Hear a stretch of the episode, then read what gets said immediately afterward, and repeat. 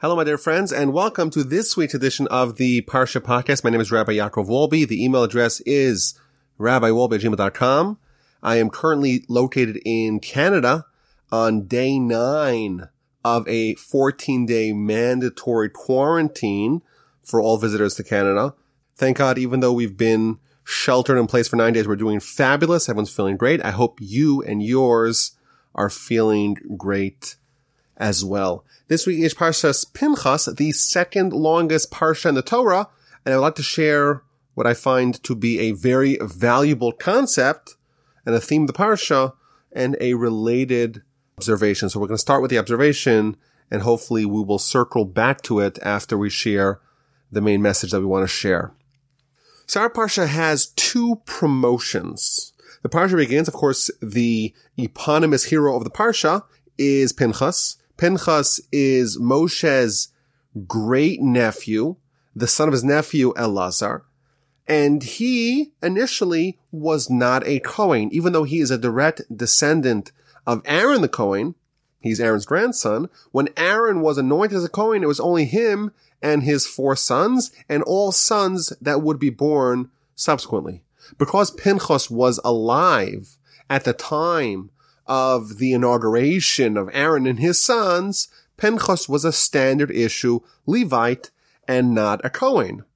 But in this parsha, because of his valorous, valiant act of zealotry, he was made into an eternal Kohen. That's one promotion that happens in our parsha. A second promotion is given to Joshua. Moshe finds out that the decree barring him from entry to the land of Israel is fixed in stone, and therefore he asks God for a replacement for a successor. And God tells him, okay, take Joshua. Joshua is your protege. Joshua's been with you at your side. He never departed your side for 40 years. He's going to be your successor. Moshe, in fact, thought that his sons were going to be his successor. That's what the Midrash tells us. But the Almighty tells him, no, Joshua is going to be your successor after your passing. In Moshe's view, there were worthier candidates, but Joshua is promoted to be the heir apparent of Moshe in our Parsha. So I think it's an interesting observation to contrast these two people that were given promotions in our Parsha. Joshua, Moshe's protege, never departed his side. Pinchas, his great nephew. And I think these two people, two of course of the great leaders in our history, are actually quite different and maybe even opposite. So I think it's an interesting question to ponder and maybe an observation that we'll get back to the different paths that Joshua and, and Phineas and Pinchas took to achieve their promotions. But one of the ideas of the Parsha that I think is worthy of inquiry is what we find at the end of the Parsha. At the end of the Parsha, it talks about the various sacrifices that are offered in the temple, earlier in the Mishkan, in the tabernacle, on a daily basis, on a weekly basis, on a monthly basis, and on the various holidays and festivals. And it starts off by telling us that there are daily, what's called tamid offerings. The word tamid means always, ongoing, consistent. The first sacrifice that's brought in the temple in the Mishkan every day is the morning tamid, the morning daily sacrifice. And the last sacrifice done each day is the afternoon daily sacrifice. Those two sacrifices are the bookends of everything else that is done throughout the day in the temple, all the various other sacrifices that are done. Now, if you study this particular portion of our Parsha, you'll notice an interesting pattern. By every one of the festivals, where it talks about the various sacrifices that are brought on that festival, it reiterates that you still do the daily tamid sacrifice. So it talks about Shabbos. On Shabbos, you bring various sacrifices, extra sacrifices for Shabbos in honor of Shabbos, but don't forget the daily sacrifice. Rosh Chodesh, first day of the month. Pesach, Sukkot, Shavuot, the three festivals, Rosh Hashanah, Yom Kippur, the holiest day of the year. Don't forget the daily sacrifice that's done every day, regardless of any specials of the day. The average Tuesday the average Wednesday, and the holiest day of the year, Yom Kippur, they are all equal in that the first sacrifice of the day and the last sacrifice of the day are the daily Tamid sacrifices. Obviously, there is something very important in this Tamid sacrifice that we have to reiterate. Don't get the misimpression that when there's a festival, a holiday, Yom Kippur, Rosh Hashanah, Shabbos, don't get the misimpression that because of the awesomeness of the day, you can disregard the daily sacrifice that you bring every day. And there's a very interesting midrash that's quoted by the Maharal. He quotes a fascinating debate that the various sages had. They were arguing which verse in the Torah encapsulates the overarching message of the Torah. Of course, the Torah has many thousands of verses, and there's many different mitzvos, and there's many different stories and personalities. There's a lot happening in the Torah. But what's the bottom line? What's the essence of the message that the Torah wants to convey?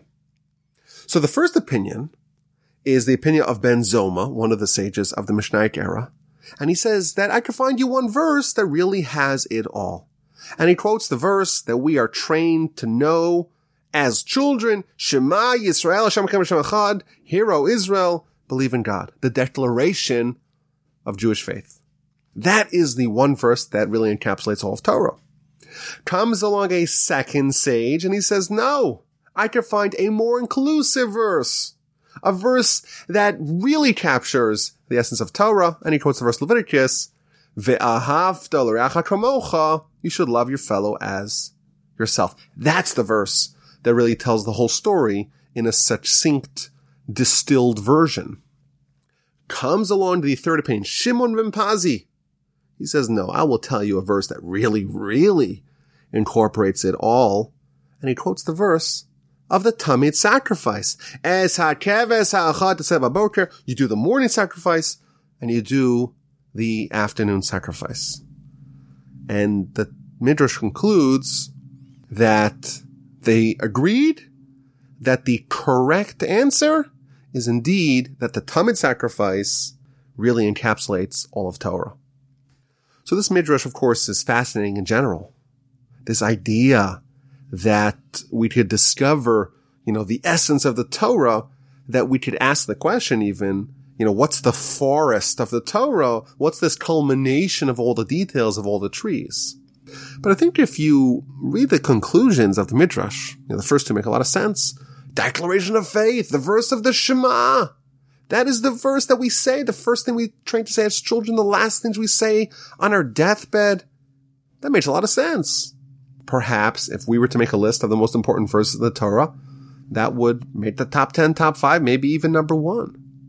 Comes along the second opinion Ben Nana says, well, there's the golden rule. Love your fellow as yourself. And in fact, there's precedent for that. Rabbi Akiva, he famously said about this verse, Ze klal gadol b'Torah. This is a great general principle of Torah. But the Midrash concludes that the daily sacrifice is so important that that really tells the whole story of the Torah. How, pray tell, does this verse detailing the two sacrifices done every day, how is that the essence of all of Torah? So the Maharal explains a very powerful idea. What a person does, the mitzvahs that a person does, consistently, with regularity, never takes a day off. That is the areas where they demonstrate their subservience to God our relationship with God is supposed to be like a master with a servant. And a servant is not someone who departs from the master when things get a little uncomfortable, who takes off days, who has vacation, who has working hours come to me when it's working hours. Oh no. A true servant is someone who does not depart from his master, rather services him always. The essence of Torah is that we submit ourselves to God. We become servants of God. The rest of Torah's commentary exactly how to do that. But the essence is the consistency that really demonstrates that my identity is not one of, a, of an individual person, someone who could behave however they want. Rather, it's someone who is committed, subservient to God completely. What's the goal of Torah? The goal of Torah is to be a servant of God. What does it mean to be a servant of God? It means that your own individual identity is subject to the will of the master. When someone does something every day, rain or shine, whether they're in the mood of it or they're not in the mood of it, irrespective of whatever else is happening on that particular day, that makes that thing sacrosanct. It is uninfluenced by circumstance. Those are the things, the things a person is really consistent in. Those are the things that demonstrate their commitment to God. And there is no mitzvah that embodies that more than the Tamid sacrifice every day.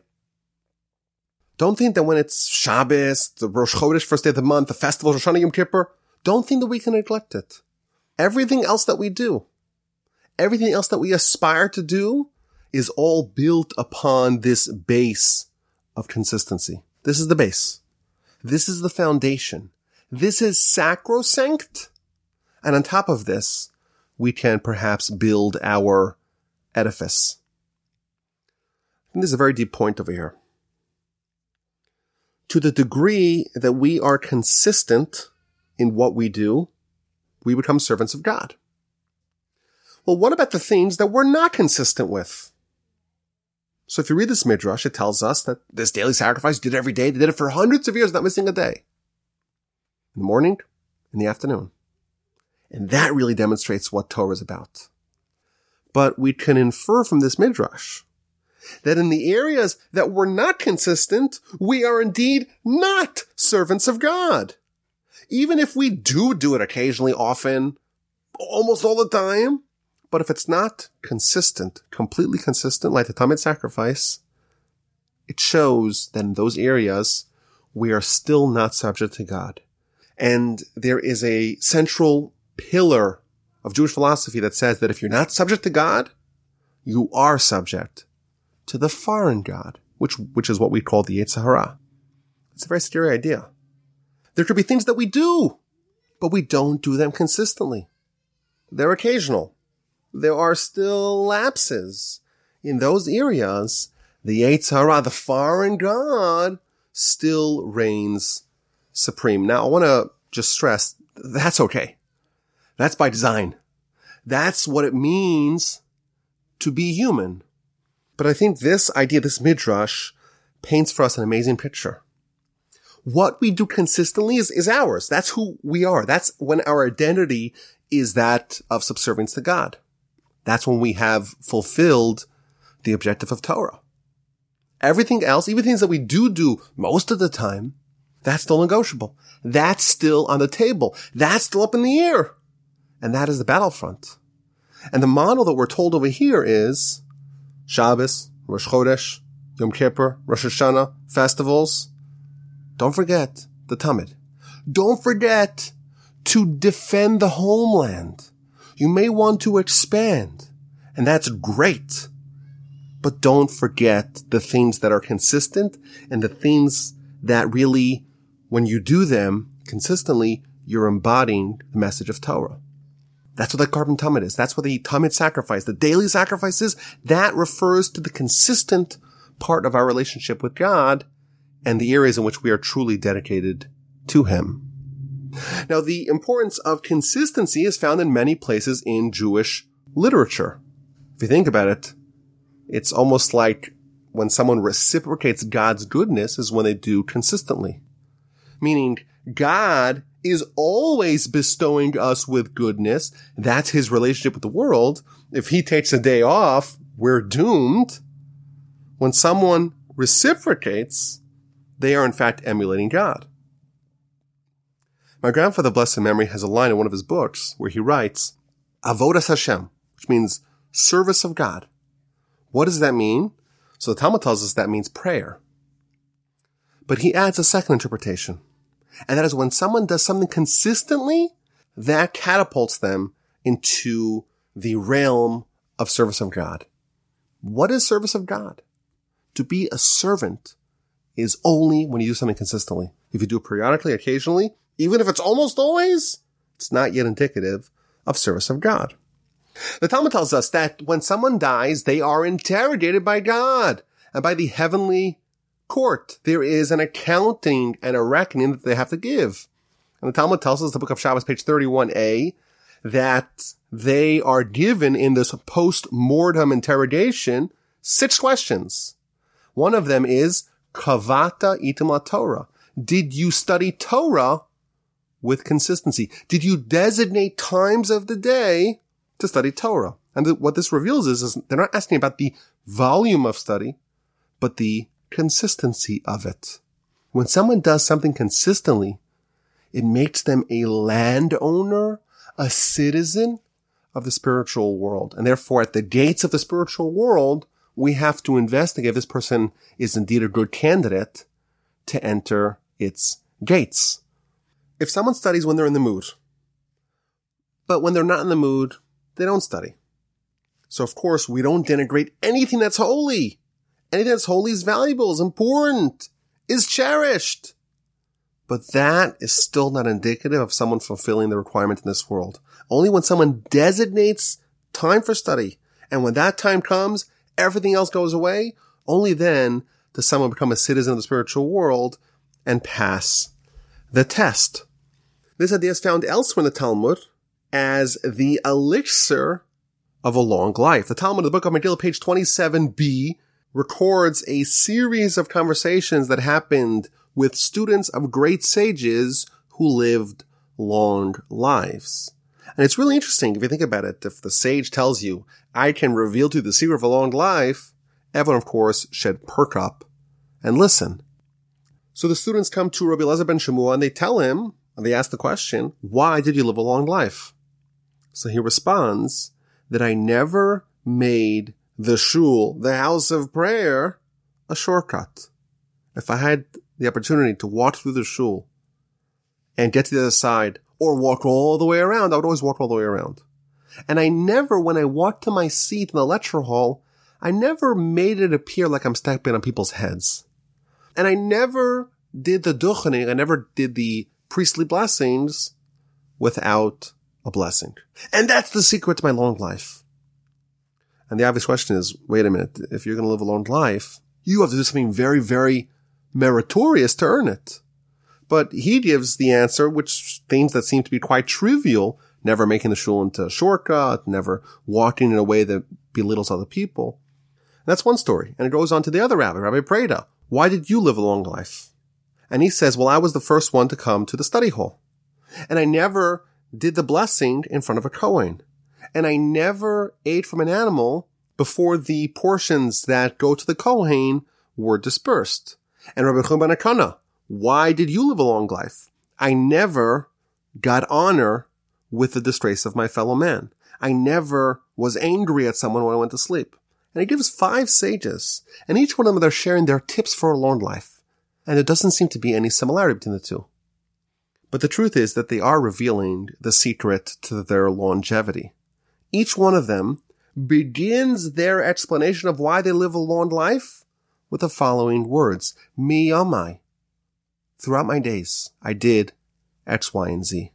When someone does something consistently, they become the owners of some spiritual property that becomes an area in which they are a servant of God. And therefore, in those areas, they are a servant to God and they are not a servant to the foreign God. And therefore, the foreign God, i.e. the angel of death, does not have dominion over them, and therefore they live a long life. Of course, these things on their own, you know, not making the shul a shortcut, it's very nice. It accords honor to the shul, but is that the biggest thing in the world? No.